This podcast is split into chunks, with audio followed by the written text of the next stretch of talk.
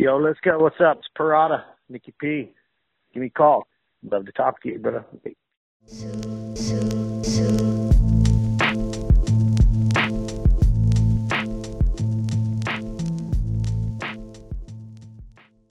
In this one, I talk with Nick Perata about creating and working at King of the Hill, a legendary snowboard competition held in Thompson Pass in the 1990s. Perata talks about what it was like being the director and event promoter and how the event came to be. Before doing King of the Hill, he was a professional snowboarder, pushing the nascent sport into new areas of discipline and filming for the most progressive videos of the 90s. He was one of the best snowboarders in the world, back when the professionals weren't considered traditional athletes. They were often dirtbags and drifters, with an attraction to rowdy groups and the outdoors. This podcast is made possible through the generous support of the Crude Magazine Patreon subscribers. If you already subscribe to the Crude Magazine Patreon, thank you. For those listeners who aren't, please consider subscribing at www.patreon.com slash crude magazine. That's patreon.com slash crude magazine. And pick the subscription tier that works for you. I want to thank everyone subscribed to the Company Man tier. These are the people who have subscribed to the Crude Patreon for $50 or more. Trina Duber, Seward Brewing Company, The Grind Coffee Shop in Juneau, Derek Adolph, Blue and Gold Board Shop, Sharon Liska, Alaska Surf Adventure, Aquila Space, and Northern Knives. Thank you to all the Patreon subscribers. Your money and your support make these conversations possible. You can also support this podcast with a one-time payment at buymeacoffee.com slash crude magazine.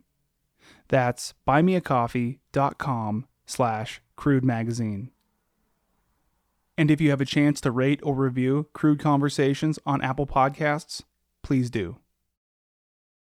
Okay, back to Nick Perata. Perata says that the rate of progression in sports moves quickly, so most athletes have about seven or eight years to be at the top of their game. After that time is up, the next generation of riders are on a higher level of progression. So, to continue his presence in the snowboard industry, he made a transition from being a professional snowboarder to an event promoter. It was a move that spawned King of the Hill, and also set him down a path that would forever include Alaska. So here he is, Nick Perata.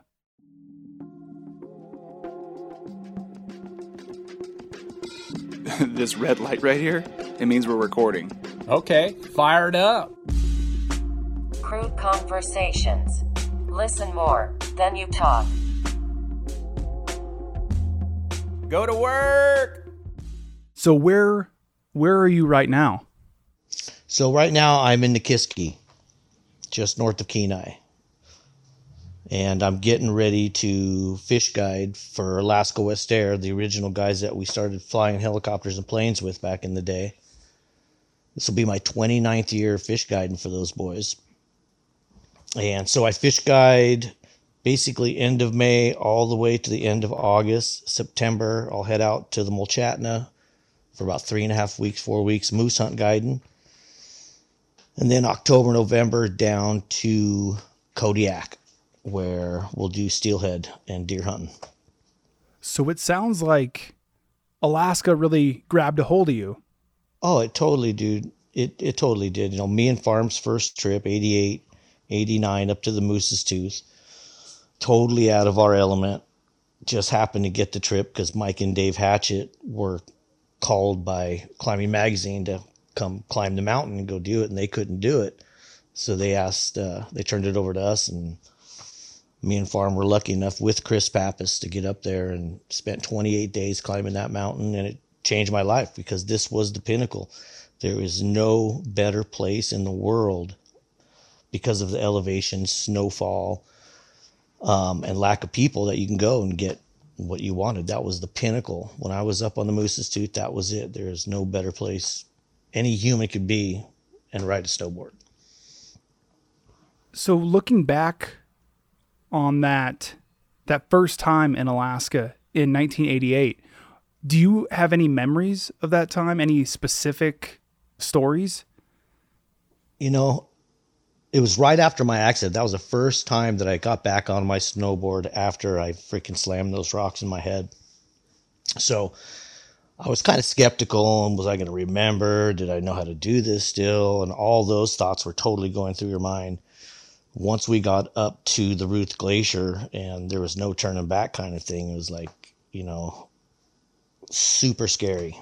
Mm-hmm. One thing I do remember though is all the people in Talkeetna then, it was tiny little town then, were so cool. Billy and Uda Fitzgerald, they were the people that put us up and we stayed at their house for a couple days and it was just like a one room shack and they had four kids, no room for anything, but they totally opened up their house, opened let us use their cars and really helped us out.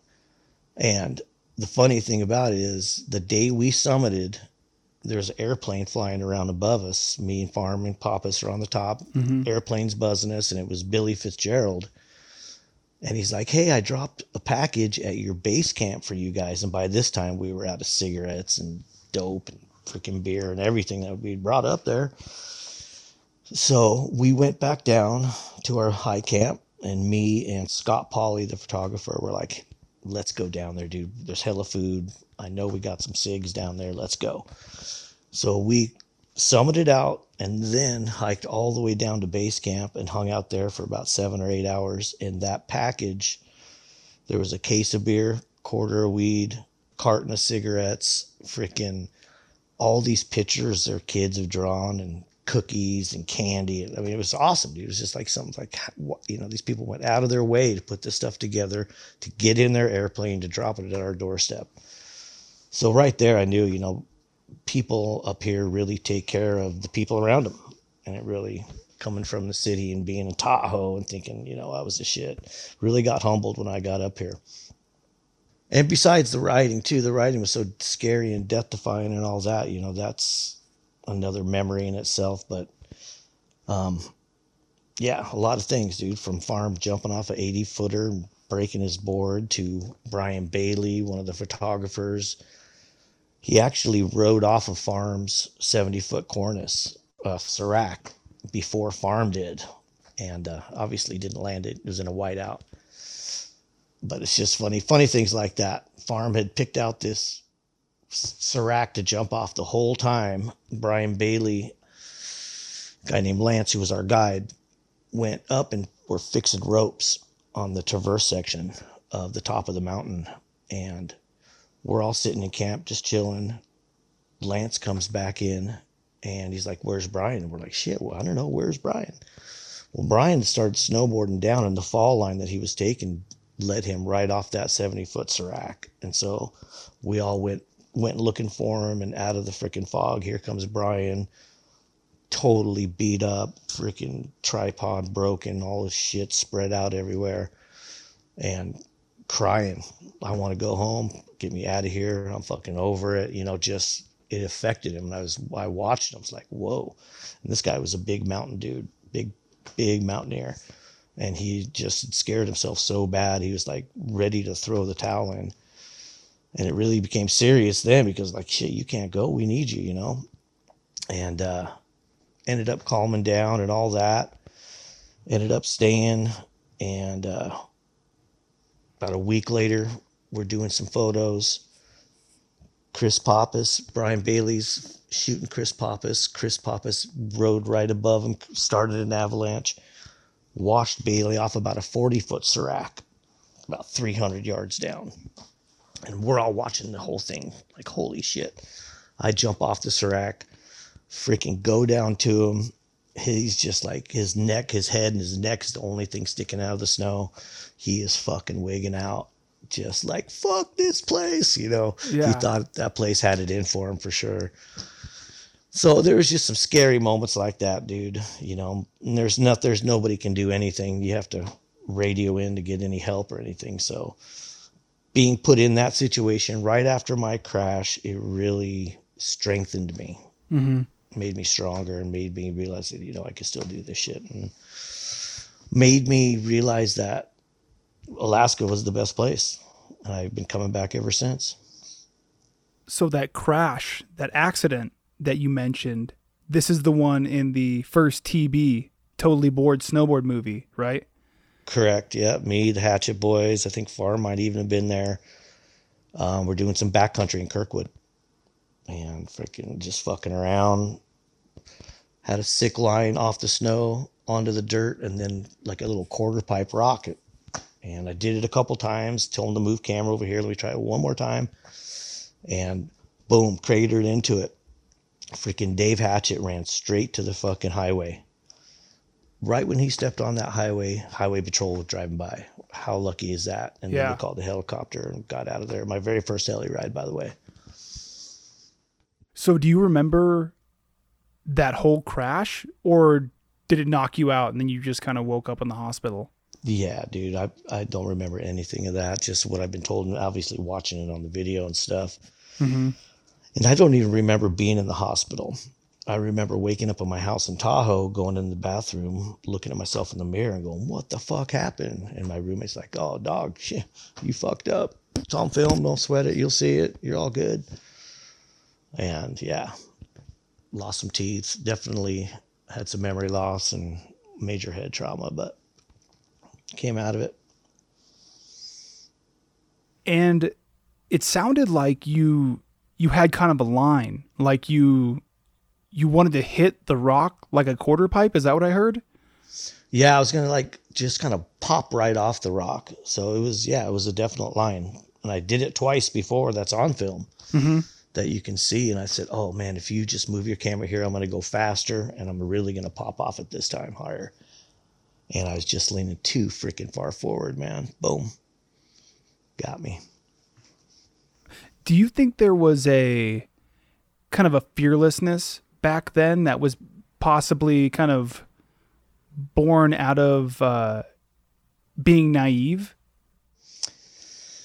No, the fearlessness was not being born in a na- naive naivety, if that's even a word, but it was more of everything is so new. Everything you're doing, no one's done. Every time you put that board on your feet and you go down and you go do something, make something up, no one's done it. So it was more being pushed by your bros, right? Mm-hmm. Oh, fuck it, these boys are doing this. Watch this. I'm going to go over here and do this. So it was more that. It was more there was such a buildup at that time, right? Everybody's creating these tricks and doing these six skateboard tricks, and you know, so it was just more of you're trying to outdo your friend or just do something that he's not, even though he made that up or he's only a handful of guys can do that trick. But so you, yeah, I think it was just, you know, it's just who you were with. And at that time, it was just for fun. Nobody knew, right? Mm-hmm. What can you tell me about filming for TB back in those early days? Yeah, Pat Solomon got with the Hatchett Boys. Pat Solomon's one of the original guys that was came up with putting filming totally boards. My friend I grew up with in grade school, Hollywood guy, super good athlete, um, but majorly into filming. So he put it together. Hatchett's filmed it. Uh, Pat kind of directed and produced it and kind of stuff.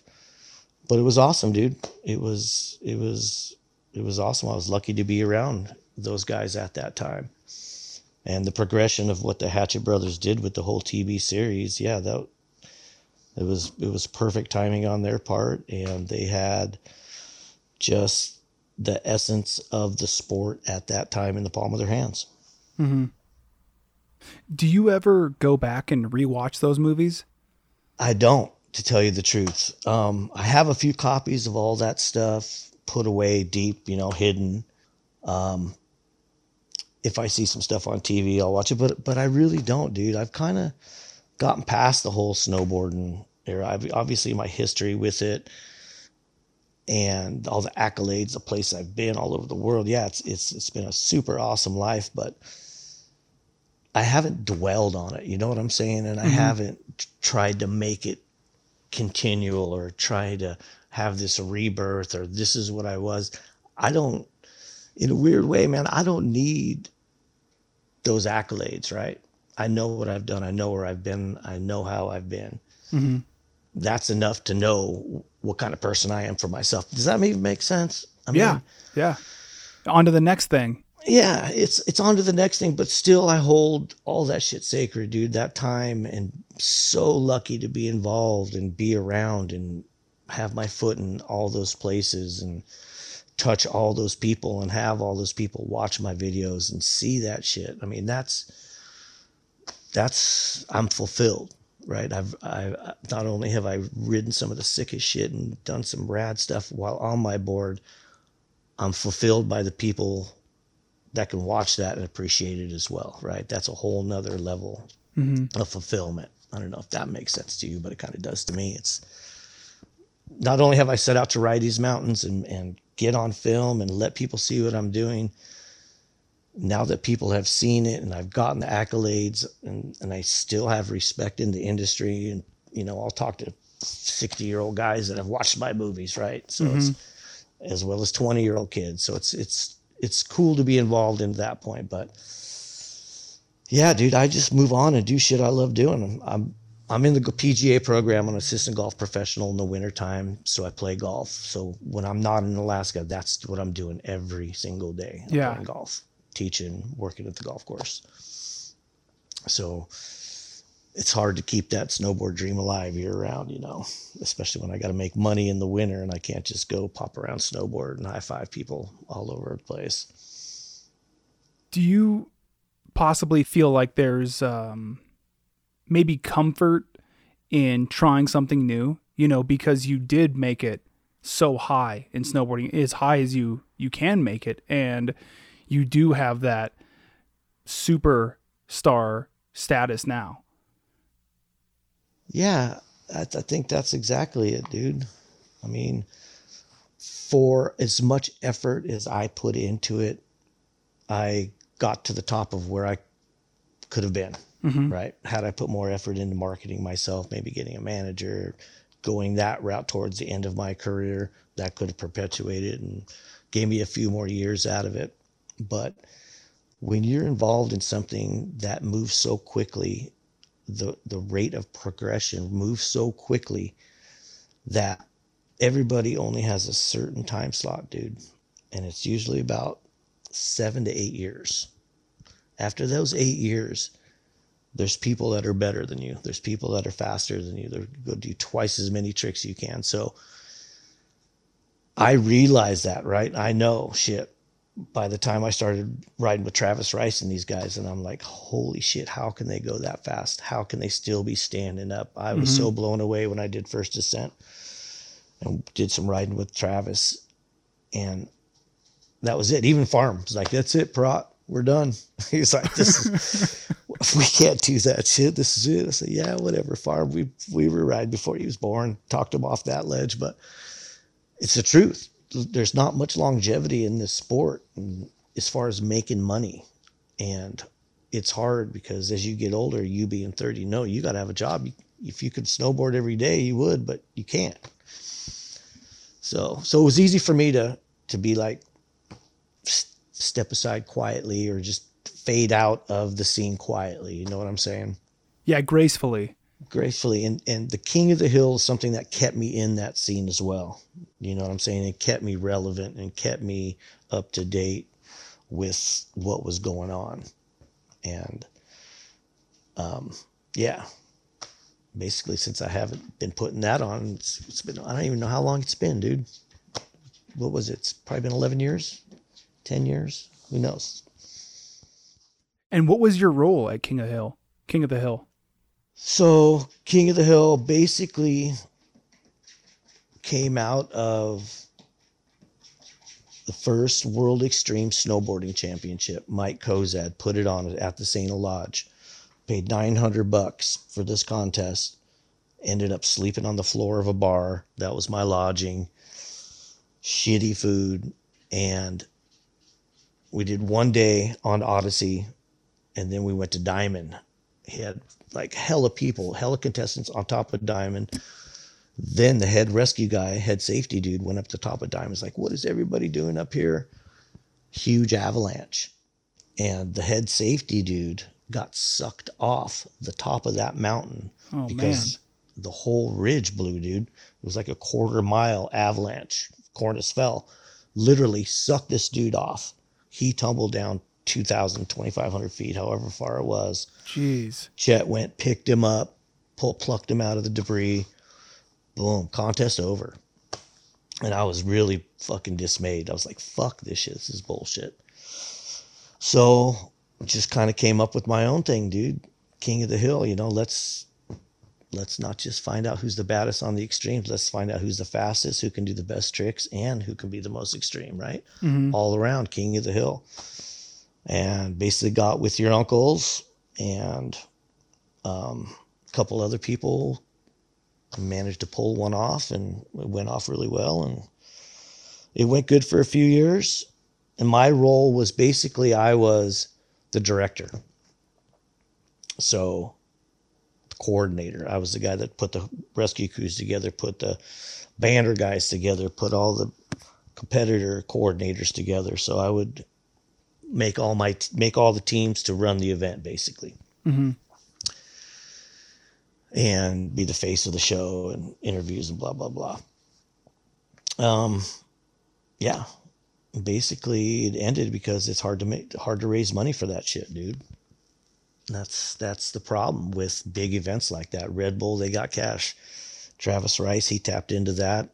When you can have an event at a ski area and draw two, three thousand people to buy your product and see your banners, there's value in that. But when you got a hundred people in the middle of nowhere and your product's nowhere in sight, there's not much value in that. So that's always been the hardest thing is raising money for that. And that's one thing that I hated doing, never wanted to be involved in. You know, I talked to Steve Clausen and Julie Zell on a previous episode, and mm-hmm. Steve brought up this situation where he was at this this big gathering where they started talking about X Games and starting the X Games, and you know he stood up and was talking about, hey, there's this thing, you know, backcountry that we're doing, and King of the Hill is kind of at the forefront of backcountry, you know, let's invest in that. And they just kind of poo pooed the idea and they took their money, their sponsorship money, and put it toward X Games. And there was a point in that conversation where I asked him, you know, do you believe that X Games took money away from King of the Hill? And he said yes. Oh yeah, totally.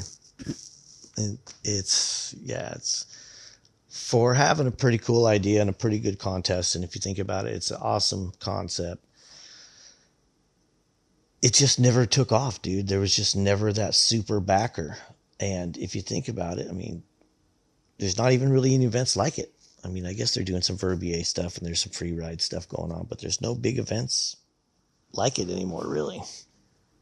Well, I think that they have the the king and queen of Corbett's in Jackson mm-hmm. Hole that Yep. Seems like it's it's pretty similar, but at the same time, I mean, it's inevitable that even an event that is somewhat similar to King of the Hill that's happening right now is going to be more tame. It just has to be because that element just can't exist now, it seems like. It's just money, dude. We have money, we could put a nice event on safely and do it all again, have a huge festival atmosphere. And, you know, that is what was one of the best things about the event. It's just I had every, I had a hundred people in a parking lot, you know, Mm-hmm. I had everybody corralled and it was, an, it was an awesome experience for everybody involved. It was a party. Did you ever have to put out any fires? Yeah, some fires, freaking. Like we rented the Valdez Civic Center for our closing ceremonies, and fucking we trashed that place. And I'm still hearing about it after all these. Every time I go to this town, I'm still hearing about it. You guys still owe us money for this thing. All the freaking sword marks in the floor, and freaking trash drapes, and just yeah, stuff like that. But not really. You know, it ran smooth, dude. It was a pretty easy event. Everybody knew their place and everybody was stoked. Mm-hmm. What do you think was one of the craziest things to happen at King of the Hill? One of the craziest things. Oh. I remember Miles Burgett, man. He had a sick run one year. Just crazy, crazy lines, stuff like that. People like Antonin Lutagi, badass Euro guy, mm-hmm. and he had Tourette's the whole time, you know. So he ticking the whole time, and just the people, man, just the faces that rolled through, you know, even watching people grow through that event, right? Mm-hmm. Starting as really young kids and ending up, um, yeah, man, it's just the, the whole experience because it's such a sick spot. When you're humbled by your environment, you're in a different mood, you know? Mm-hmm. You're half scared, half stoked, you're anxious, you can't wait, but you don't even want to go there at some point, you know. So it's it's a good feel. It's a really good vibe when you have that that going on up there. It sounds like in this conversation and previous conversations that I've had about King of the Hill that it definitely takes a certain type of person to continue to go to that place, to Thompson Pass, to Valdez. Um, there are the people who who go and they get scared and maybe they never go again or they take a run and then they kind of seize up and then don't go back up but you know there are people like you and like Dan Coffey, you know, mm-hmm. Steve Clausen, Julie Zell, uh, my uncle Jay, you know, people like that who continue to go back because they're drawn to it. Totally. It's it's a magical place, dude and it's endless and whatever you want. And that's, you know, people think it's only super extreme out there, but it's not. There's, it's, you want to jump off cornices, you want to ride chutes, you want 30 degree POW runs for miles. And I mean, that's the draw of the place. And when it's good, it's great. Mm-hmm. You know, and that's, that's it. You got low elevation mountains, maritime snowpack, and a wet, heavy snowpack that sticks to vertical there. So you can do a lot of stuff there that you can't do in Europe or anywhere else, right? You know, can you take me through your typical day as coordinator and director at King of the Hill on like a typical day? So the whole the whole the, the whole great thing about it was is just you put teams together. So basically I'd wake up I'll have a meeting with my rescue guys, and I'm so I was dealing with my my rescue guys, and I don't say safety guys because nothing is fucking safe up there. So it was all about rescue. So my rescue guys, uh, about two weeks, three weeks before the event, they're already out there monitoring the slopes, basically getting free heli rides. But it, it, I'll go from the rescue, then I'll go to my head uh, banner coordinator, making sure that all the banners and flagging and everything's showing up or is on time. And then you're going to go to the competitor coordinator, start figuring out who needs what, how come he's not here, you know, and just dealing with that. So it's just like, you know, you're running a big company kind of deal mm-hmm. and you're just touching base with everything, making sure everything's moving and everything's where it needs to be depending on the timeline. Do you remember what those event planning meetings were like when everyone would sit down and you'd, you'd spitball ideas? Yeah. I mean, it wasn't like you would think about it today. It's more like me and your uncles in the freaking room smoking cigs, drinking beer, thinking, well, fuck, how are we going to do this? Well, let's just get these guys to get, you know, let's go borrow some equipment from these guys. We got to get his plow and borrow his truck, you know, and it was just like, because the community was so small and and the town was really backing us. We, you know, it's just basically having a meeting with with whoever it is and trying to figure out how to either acquire the shit or make it make it useful. So, mm-hmm. and it was all a lot of in hotel rooms. I mean, we lived in the totem or we had RVs up at the pass. So the rescue guys stayed up at the pass. Everybody else basically stayed down at the totem do you remember if there were any ideas that were turned down or maybe ones that just never came to fruition? Towards later in the event cycle or lifespan, you know, the people start thinking about let's let's put some skiers, you know, let's let's tap into the skier market. But I kind of was always against that, dude. what? Why is that? If there was could be one pure thing in snowboarding event, it would be this one, right?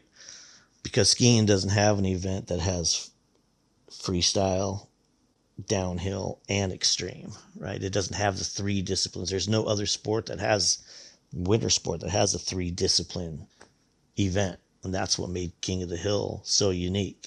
Mm-hmm. And that's what was so cool. I'd have the top downhillers in the world. And back in the early days, there were downhillers, right? There was actual downhill events and giant slalom and slalom and gates and a whole nine yards. So I was tapping into those guys. Then the freestyle guys get the best freestylers because I'm going to have the sickest freestyle, natural freestyle course we can find. And then the extreme guys. So by bringing all three of these disciplines into one event, now we have the best snowboarders in the world, all of them. Mm-hmm. So I didn't want to do that to skiing. I didn't want, I don't know. I was just, because I was in the hate skier generation as well, dude. Don't forget that, you know? Yeah. And even though I have a hell of a lot of good ski buddies and I have nothing against skiers, it was always, you know, no, this is this is for snowboarders only, or this is snowboarding. Mm-hmm. These are the best snowboarders in the world. I don't want to put them against skiers. I want to put them against other snowboarders. What do you think about what snowboarding has turned into? I think snowboarding has gone commercial. I think snowboarding has turned into the masses. Um, but that's just the engine that it is, dude. It's just going to get bigger, and obviously, the sport needs more people to get more talent and to get more money involved in it. But compared to how it was back when in my heyday, you know, it's it's triple fold. You know, if you figure I'm second generation snowboarder, we'll say Chuck Barfoot, Tom Sims, uh, Steve Link, all those guys are first gen snowboarders, right? They're the guys that actually started making the shit, riding it, blah, blah, blah. I'm second gen. You're probably like fourth gen. Right now, it's probably up to like seventh generation. I don't know. You could probably figure that out if you sat down and and aged aged the best guys at the at the time, right? You could probably come up with a formula, but so being in that second gen, you know, it's so new and we had to fight for ours. That's why we didn't like the skiers because they were they owned the mountains and we were just kind of going on their mountains and having to fight for their terrain or or whatever, you know, whatever you want to say about it. But I think it's just the the snowboarders today, they're so freaking good, dude. They're actually athletes these days, right? Yeah. They train. They're they're they got agents. They you know they're it's it's it's a profession beyond snowboarding, if that makes sense. Mm-hmm. In my day, it wasn't fucking me, Richie Fowler, your dad, fucking your uncle. We used to fucking go up with bongs, beers in our backpacks. Acid. No, I was never really a tripper on there. I'm sure those guys were doing that, but I never, I couldn't deal with that. I heard people used to uh, drop it in their eyes. Oh yeah, all that shit. Yeah, I won't name any names, but yeah, there's some people up there that were doing that shit. But yeah, so back then we weren't athletes; we were just riding. Nowadays, it's the people are are athletes, and it's a professional. If you're getting paid for it, that is, it's a professional sport for sure.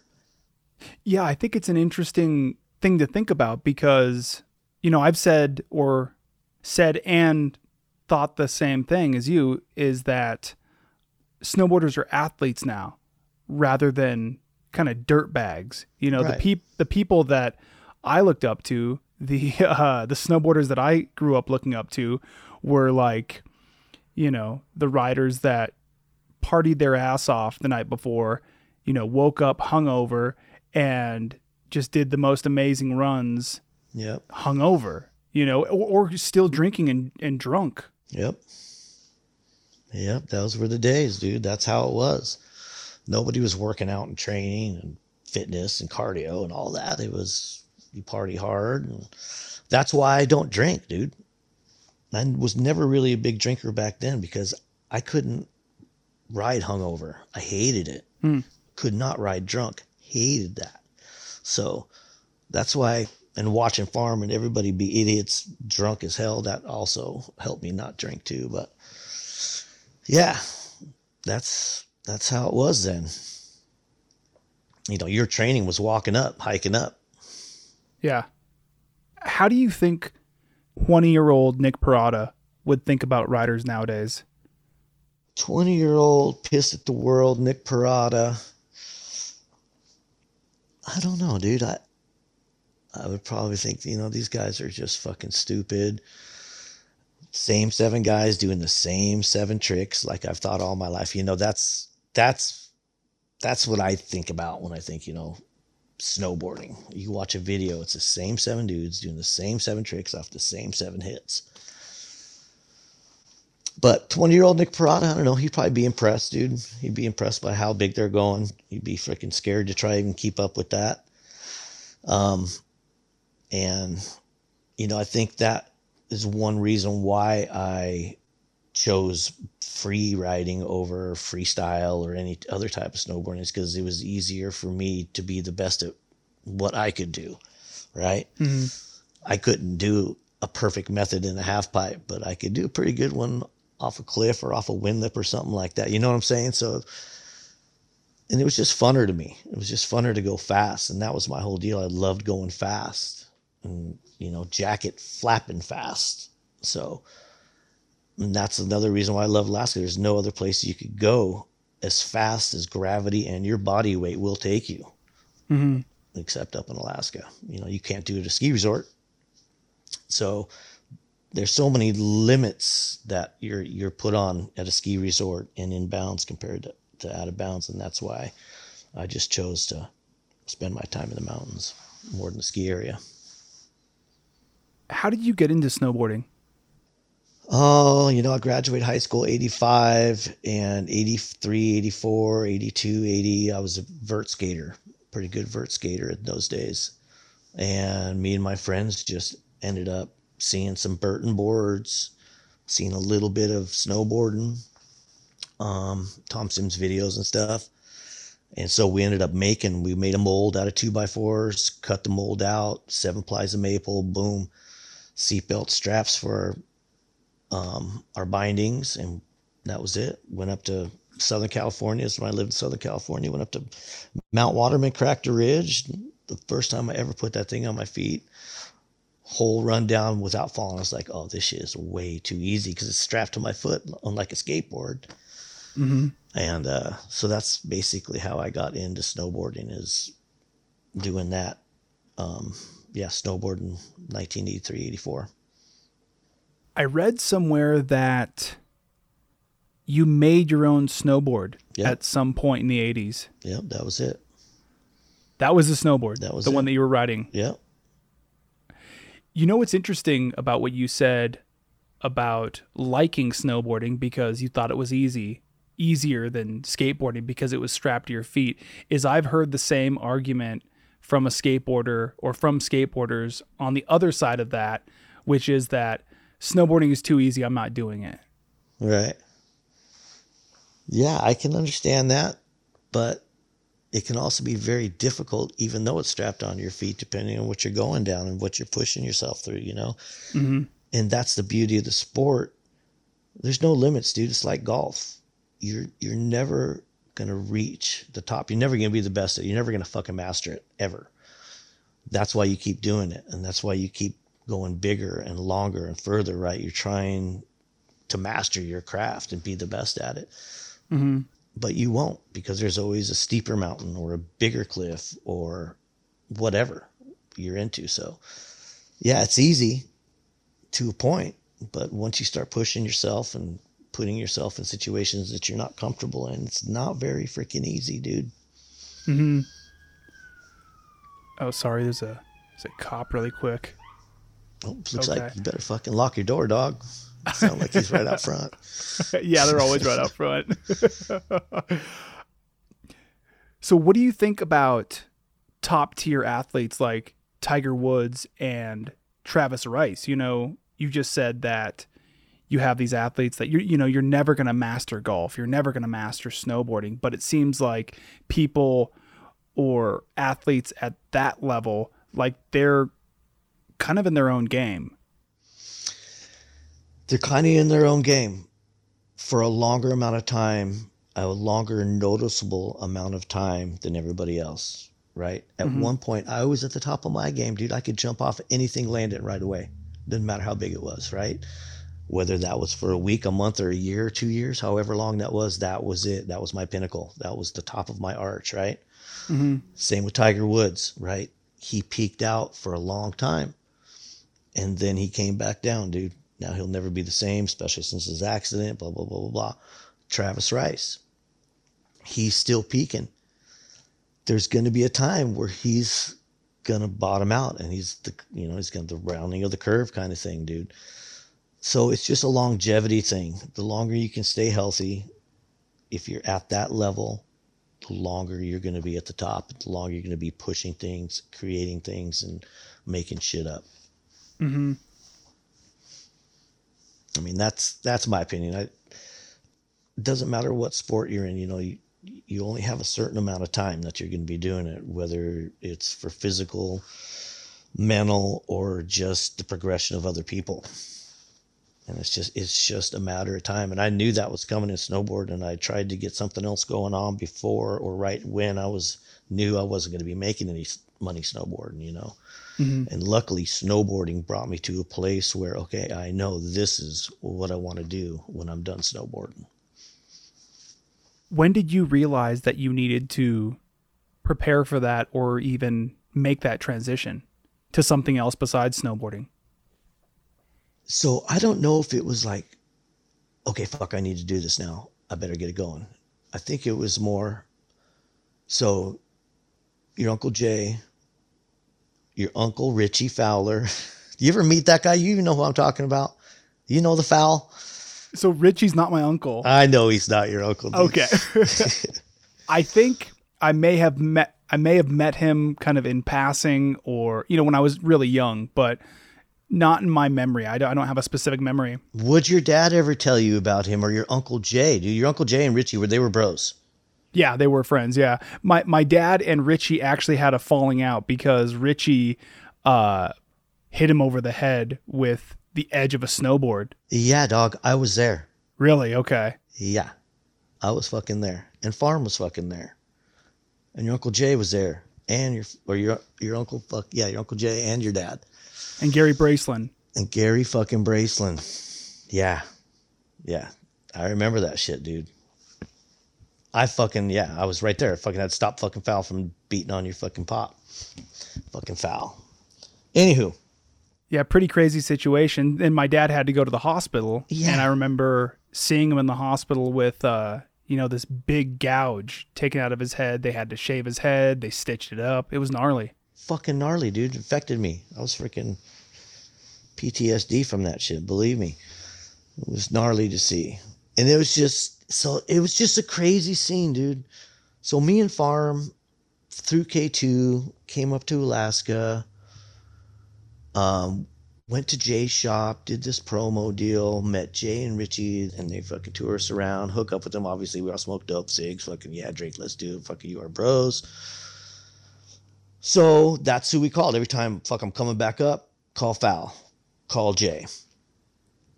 And Foul, Foul was a bad dude. His dad was a fucking drug dude. Fucking had gambling joints, fucking prostitution shit. Little Richie Fowler, tiny little motherfucker, huge head on his shoulders, fucking chip on his shoulder, fucking, you know, thought he was a fucking gangster loud as fuck. Talk so loud, dude. Always loud. So fucking loud. Fucking foul. Anyways, we'd hook up with these guys, go in your uncle's fucking limo to Valdez, fucking smoking, drinking, fucking midnight driving to Valdez, gnarly snowstorms, just crazy shit, dude. Mm-hmm. And those fuckers smoke cigarettes like one after the fucking other. Chain smoke motherfucking cigs. Me and Farm hung with these guys and always felt uncomfortable around foul, especially this house. He's always growing dope, and you know the fucking feds are looking at him, the cops are watching him, you know. So it was kind of weird. But once we got in the mountains, shit was all good. You know what I'm saying? And basically, when we all four got to the mountains, Jay would take over, dude. Jay was the one we were actually fucking following most of the time. Jay was the one that knew route finding skills, knew his way around those fucking mountains, always was fucking avy savvy. Jay was the one we were always fucking following him. You know, I was always waiting for fucking Jay to lead the fucking way. I can always remember that. Jay, your Uncle Jay is fucking the shit. He's a fucking badass snowboarder. Yeah. Big fat motherfucker, you know, compared to me. I was probably like 100 pounds in those days, and he was probably like 180, right? fucking drinking beer, big old mustache and beard, shit, and just lobbing himself off shit, just hucking shit, fucking loving it. Always had like three or four beers when he's riding down. We'd stop, fucking, we'd have a cigarette and he'd have a beer. You know, it's fucking, it was good, dude. It just kind of got weird towards the end there. Fucking with foul and it was just weird drug shit going over there and weird scene up here. Bush Company, foul. We'd go to the Bush Company for fucking five, six hours at a time. Foul, throw money. You know, it's just crazy shit, dude, like that. So it was like the wild fucking West up here. That's how it was in those days. It really was. Because once we go to Valdez, they had like hella guns all the time. We're always shooting guns and shit, drinking, smoking, riding. That's just what it was. Funny shit, dude. It seems like maybe there was a portion of you guys that grew out of that and you were just kind of over it at a certain point. Definitely. I was over it, dude. I was just I was kind of over it. Just I was just over the bullshit, dude. I was over fucking there's no progression, right? I'm trying to get better. I'm trying to make more money. I'm trying to go to different places and I was starting to lose sponsors by this time just because there was better people and I wasn't producing videos and all this like I was early in my year. Mm-hmm. So I knew what was going. Your father, myself, no, not your dad, your Uncle Jay, myself, Fowler, Pat Solomon, uh, freaking, oh, Pete Collins. We went out and got helied out to the Chulitna River, right? We went helicopter fishing. Ended up getting stuck out there for like eight days. We were supposed to be there for like four, got stuck in for four weather days. Um, but that's when I knew to come back to your question. That's when I knew this is what I want to do. When I'm not snowboarding, this is where I want to be. This is what I want to do. So that's when I asked Doug Brewer, hey, fucking give me a job this summer. And I ended up being a dockhand for him for two years. Then a guide spot opened up, and yeah, then I've just been guiding for him. So that's when I knew. As soon as my sponsorship started running out and I didn't have any money coming in from snowboarding, that's when I knew I better get something else going on. And since I loved getting in those airplanes, fishing and hunting, it's just a no brainer. Mm-hmm. You know, that seems like kind of a typical trap in snowboarding where there are the snowboarders who are more interested in the riding aspect, and then there are those who are more interested in the partying aspect. And you know, as you get older, you you know, you start falling apart. You know, you you realize that you can't uh, you can't party till three o'clock in the morning and then wake up at 8 Mhm. and get in the heli and perform. Yeah. Eventually, it all comes to you, dude. I mean, I, I got sick of it. I wasn't a drinker. I never drank. Didn't like it. I was just a smoker. So, being around those people all the time, constantly, just turned me off from all that. Right. Mhm. I was over it. Um, but eventually, everybody just moves on. Everybody grows up. Look at all these guys that were in my genre, were in my era, right? The Roaches, you know, people like Noah Salasnek, even though he's dead. John Biaki, he just died. So, I mean, I'm 50 something years old, dude. There's my generation of snowboarders, they're, they're falling, fading. So, yeah, you got to figure something out before, before you, you lose the love for it and find something else.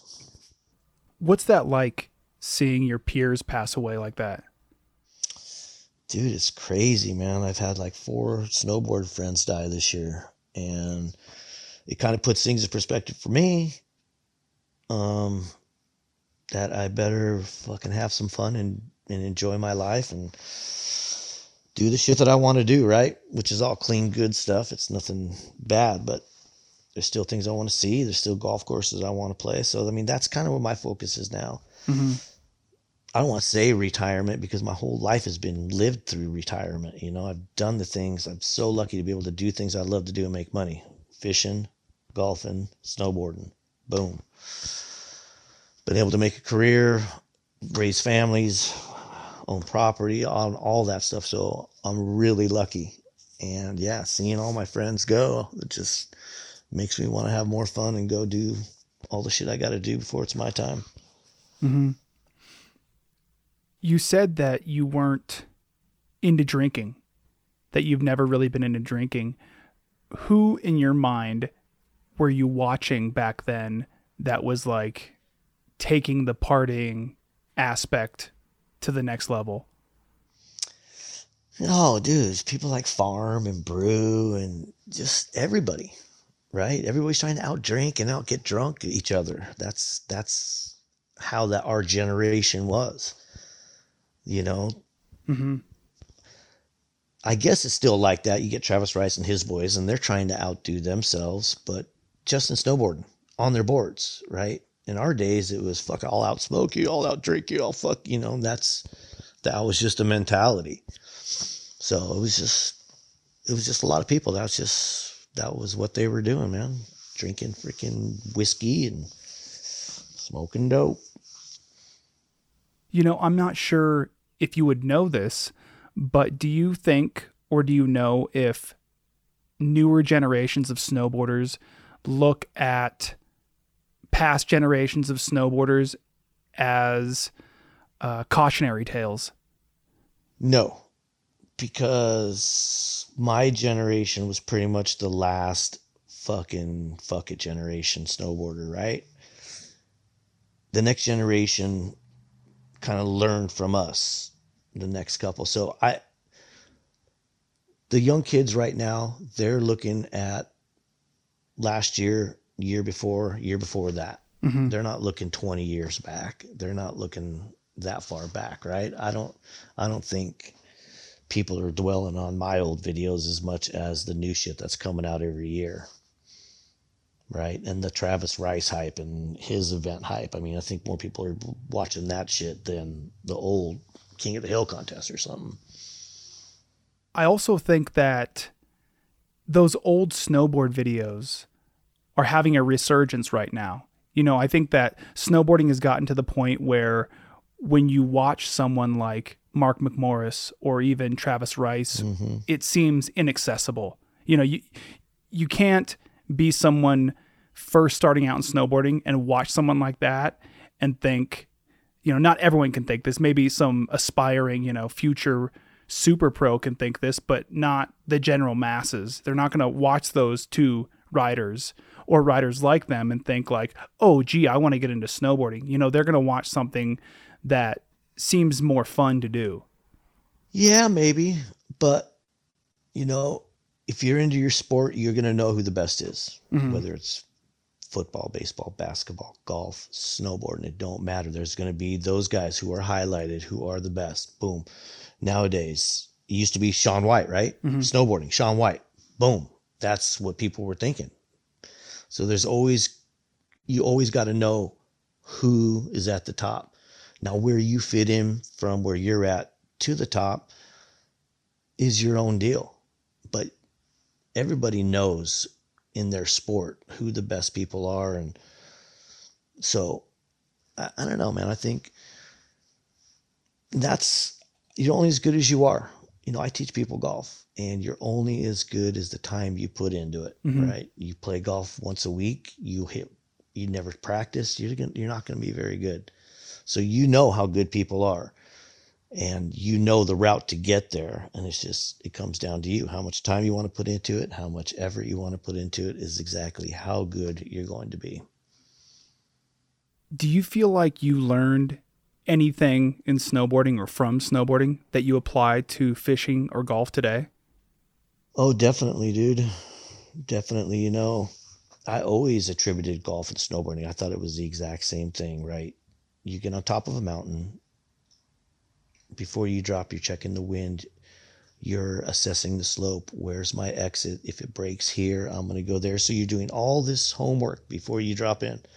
Okay, I got to get out to there. If this goes here, that's my safe zone. Or the wind, the ripples, whatever it is you're taking into account. You get on the golf course before I hit that ball. I'm looking at my lie. I'm looking at the wind. I'm looking, do I need to hit this high? Do I hit this low? So yeah, I always attribute them. They're, they're thinking games, Mm-hmm. right? So golf is, you know, 30% physical, 70% mental. You got to figure a lot of things out before you hit that shot. And that's kind of what I attributed to snowboarding as well was you know, you just got to plan your stuff, take your time, and don't drop until you're ready, right? You don't hit your golf ball until you're absolutely ready.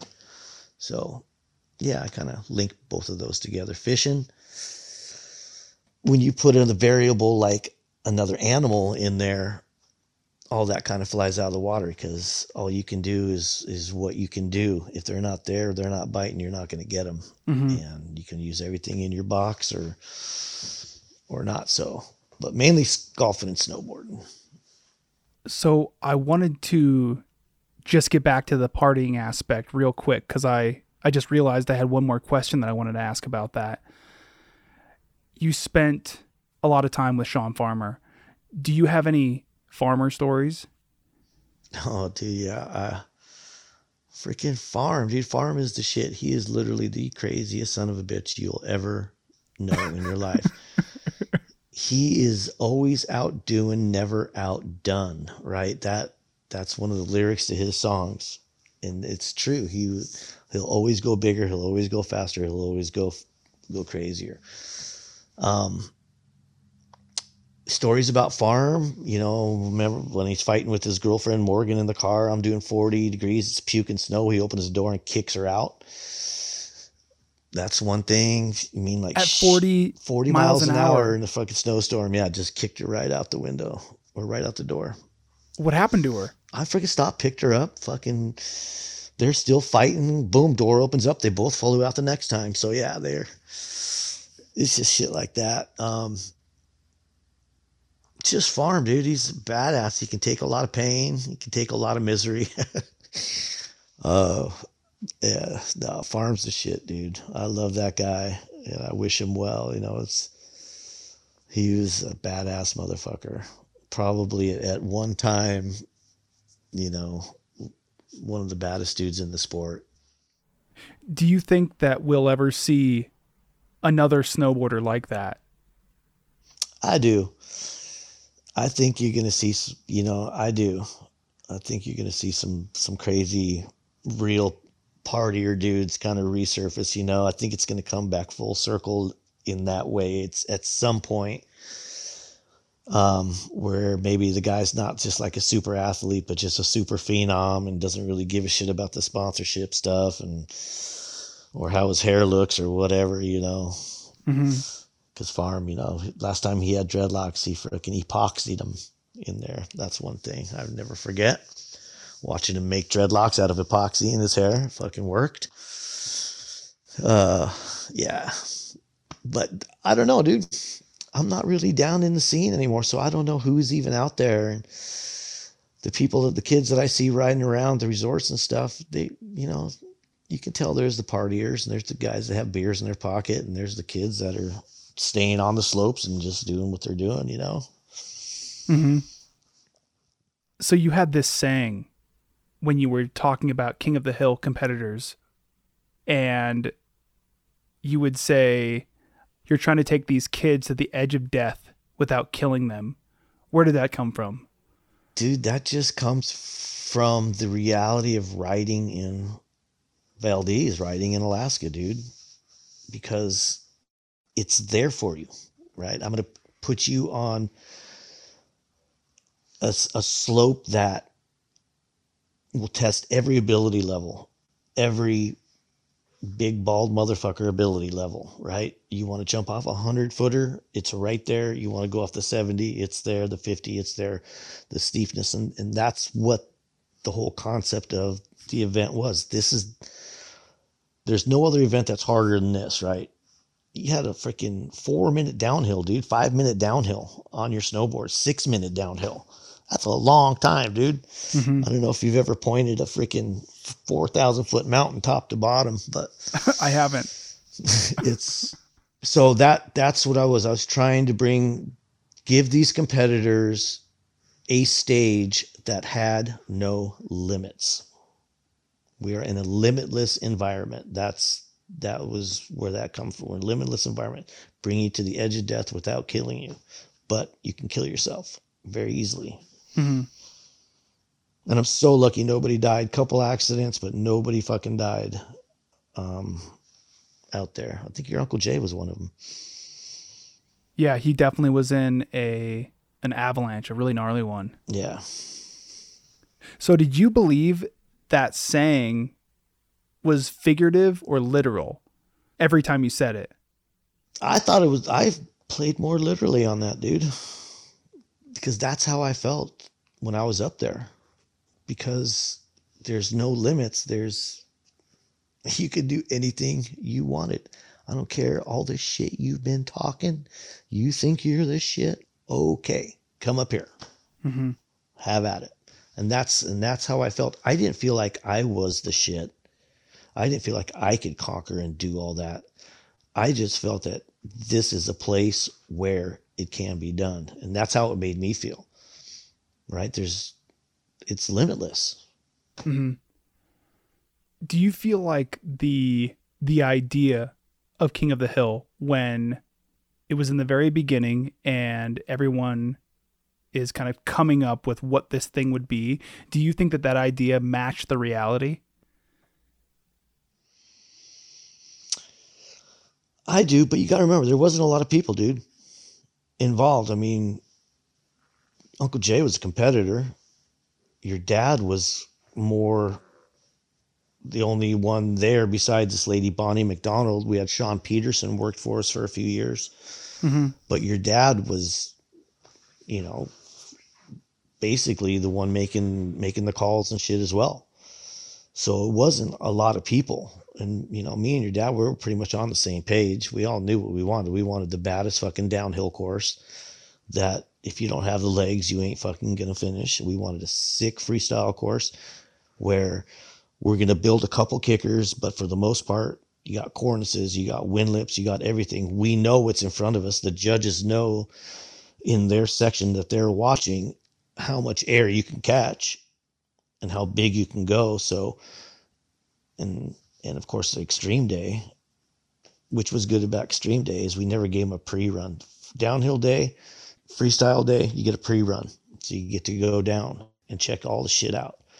Extreme day, you get to sit at the bottom, look at it, pick your line, get to the top, and then do it, which I thought was always scary as fuck. Picking your own line at the top? Oh, just going blind, doing it without, Okay. you know, I love riding twice. That was my deal. That's why I would go up to Nick's all the time. It's because I knew it, right? I knew what was over that corner and I know I can go bigger than I just went. And riding the same run time after time after time just made me stronger because I could go bigger and faster and I wasn't scared, right? I knew what was over the rise and I knew what's over that hill. And I knew it. I knew that whole Nick's run like the back of my hand because I spent tens of thousands of dollars to get up there. Fucking airplane, which they still have here. I fly in. So it seems like at a certain point you transition from being a snowboarder to an event coordinator. Would you say that's accurate? Yep, pretty much. Yep. What do you think motivated that transition?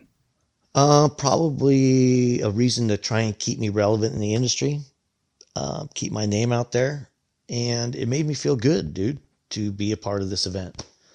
You know, it it made me feel like I had relevance still, even though I may not be on TV, but I'm now I'm the one giving you an opportunity to be on TV, and I'm now I'm giving these writers an opportunity to make their careers and their fortunes through this event.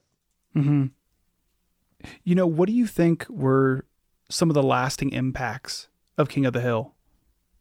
The lasting impacts of King of the Hill, I don't know, memories, dude. People who were around that and associated that never forget it. Never. Um,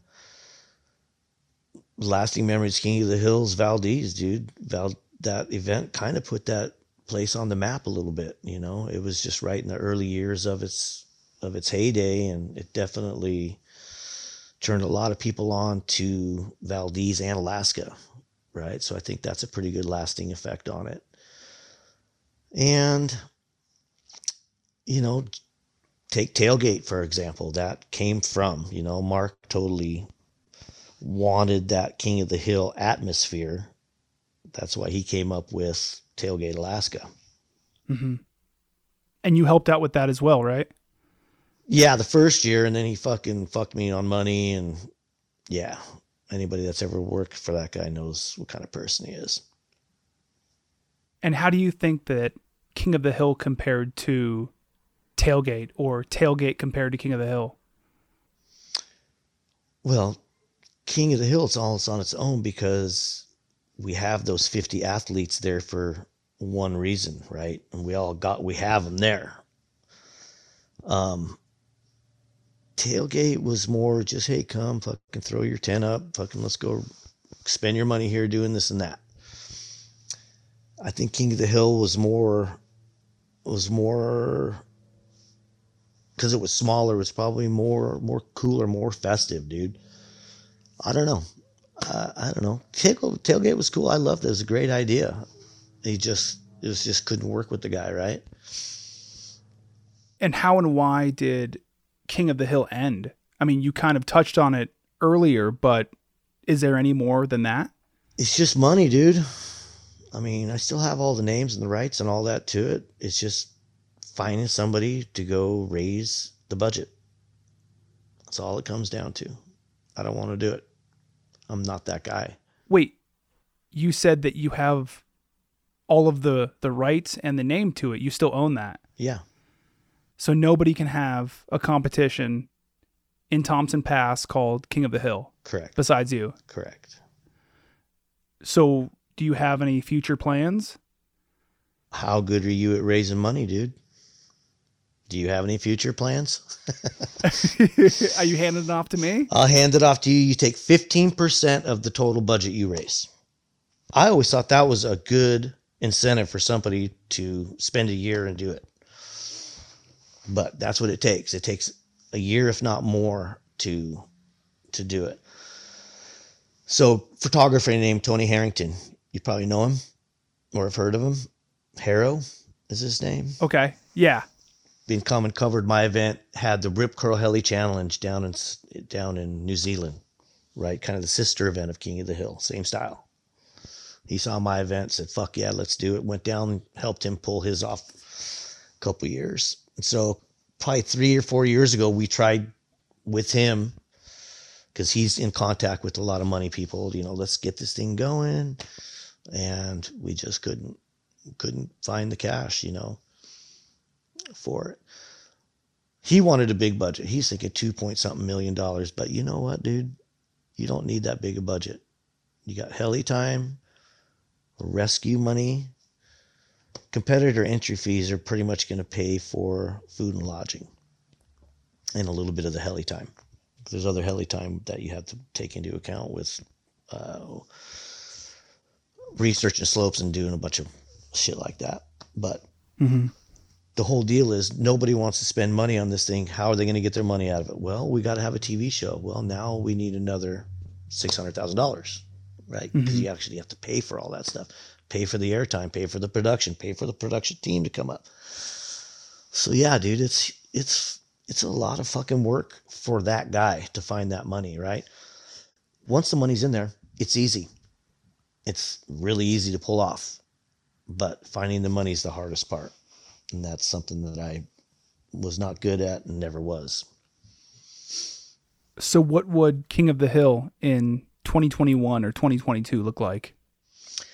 King of the Hill 2022 would probably be like I would say 40 competitors, at least half women, half men, if I could get, would be sick. Never could get that. So we'd probably do like, you know,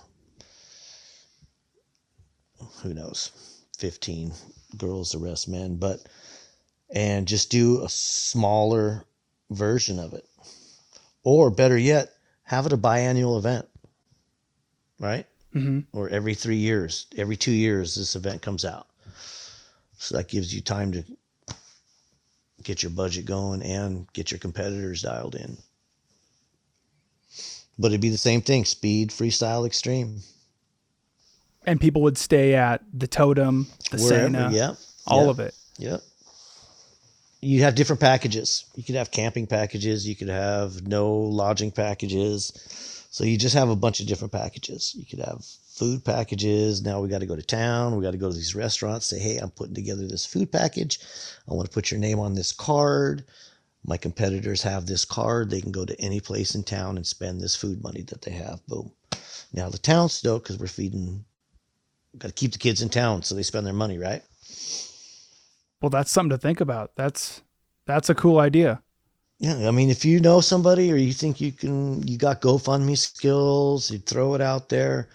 I would say to have a snowboard contest without a TV show, and if you could figure out how to do it all online, but that takes a machine in itself right there. Mm-hmm. Um, you could do it for under a million bucks. Your heli time's going to be about 40 to 50 grand. Your lodging and all that's going to be about 30 to 40 grand. And then you're going to have your rescue um, is going to be about 30 to 40 grand. And then you better have at least another 30 40 grand to fill all the holes with. Are you interested in being a part of it? Totally, dude. Yeah. Very interested. I just got to find the right people. And why don't you think that anybody has done it since? Um, just because maybe people in the actual contest world realize that these events don't generate money. They don't generate return on ROI, right? Mm-hmm. And I think that's a huge thing. And I think the people that have already been through it know how much of a hassle and a pain in the ass it is to do it. So I don't know. I haven't really thrown it out there to anybody. But I definitely think it's time. I think it's definitely a time. And I think it would get hella play if you kicked it back off, dude. People would be stoked just to be a part of it. You get all these old motherfuckers that were in it from years ago wanting to be in it, you know? Mm-hmm. And so I had 50 competitors. And because we were doing it in early April, we had the light. We could run 50 people, no problem. Yeah, Alaska, I think, is probably the most perfect place for something like that Oh, totally. because of the light. You know, even when you look at a summer camp up at Alaska, it is just ripe to happen again. Yep. I mean, especially with nostalgia culture right now, where you could bring back the old King of the Hill uh, logo, you know, have all that retro stuff, you Yeah. know, those t shirts, those sweaters, whatever, swag, uh, would just, you know, that would sell. Yep. That's it too. See? I think there's room, dude. I think you could do it. It's just finding the time, finding the people that have the time to do it. Mm-hmm. Well, Nick, you know that does it for all my questions. This has been awesome. This has been an honor to to talk to you at this length. You know, as an adult, because I'm sure we we'd met before, like you'd mentioned. You know, when I was a child, but this has been really cool. Oh, dude, I thank you for reaching out. And I'm sorry I didn't get to you earlier. And my son, Giovanni, he's like, he made this all happen, dude. He got with Corey to get your number. It's like, dude, my dad needs to talk to Cody. So my son, who's a snowboarder, worked in the park crew with uh, Corey McDonald Mhm. up there at Bogus and just had a great time, came into his own. So I'm taking my son to Valdez next year. And that's going to be so next year I am going to Valdez and what I am I've already talked to five or six older people that have been through Valdez back in the day, and I'm trying to put a little reunion kind of reunion ride thing kind of in Valdez next year Mm-hmm. for people like Farm and anybody that's been there that maybe hasn't been there in a lot of years. Come out, honor some of our fallen homeboys, and just go old school. Old school, ride them up again. So maybe you need to get some time. It'll be the last week of March, first week of April. Okay. Yeah. That those exact dates, so we can get some good snow and some good light. And are you guys eyeing any lines or maybe trying to go down memory lane in some way? Um, we're definitely gonna do a lot of snow machining on the front pass, but just as I just want to get him up there because as soon as he sees it, he's gonna be fucking blown away, just like I was, and humbled, and be like, "Why would you go anywhere else?" And probably drop anchor there like I did. That's awesome. Yeah, no, he's he's stoked. So um, that's my my gift for him graduating high school is going out there next year. So we'll go on a little little run. It was nice because I reached out to K two this year so I could get him some product, and they totally outfitted him up, which I was really stoked on. What was that conversation like? You know, reaching out to an old sponsor. Dude, it was weird. It was weird, man, because it took me like a couple weeks to figure out, find the guy that I actually need to talk to, right? Mm-hmm. And I talked to him, and he's like, I know you don't remember me, but I rode with you on a chairlift on Mount Baker in 1991. I'm like, oh, bro, I don't remember you, but fucking, I can't believe you remember that shit. And it was really cool because like, hey, man, we still honor and respect your you. You're still a K2 family member. Anything you need, I'm so happy you reached out. We want to stay in in in talks with you and communication with you, and of course, we'll outfit your kids and you and stuff. So it was it was really cool. That's awesome. Yeah. Do you have anything else you'd like to add? I don't know, man. Just it was so real and pure back in those old days, and I know it's got to be like that for some people these days somewhere. Um, but you know, snowboarding's treated me good and met a lot of cool people and seen a lot of cool shit and been all over the world. So got nothing bad to say about it, dude. I'm probably one of the luckiest guys you'll ever meet.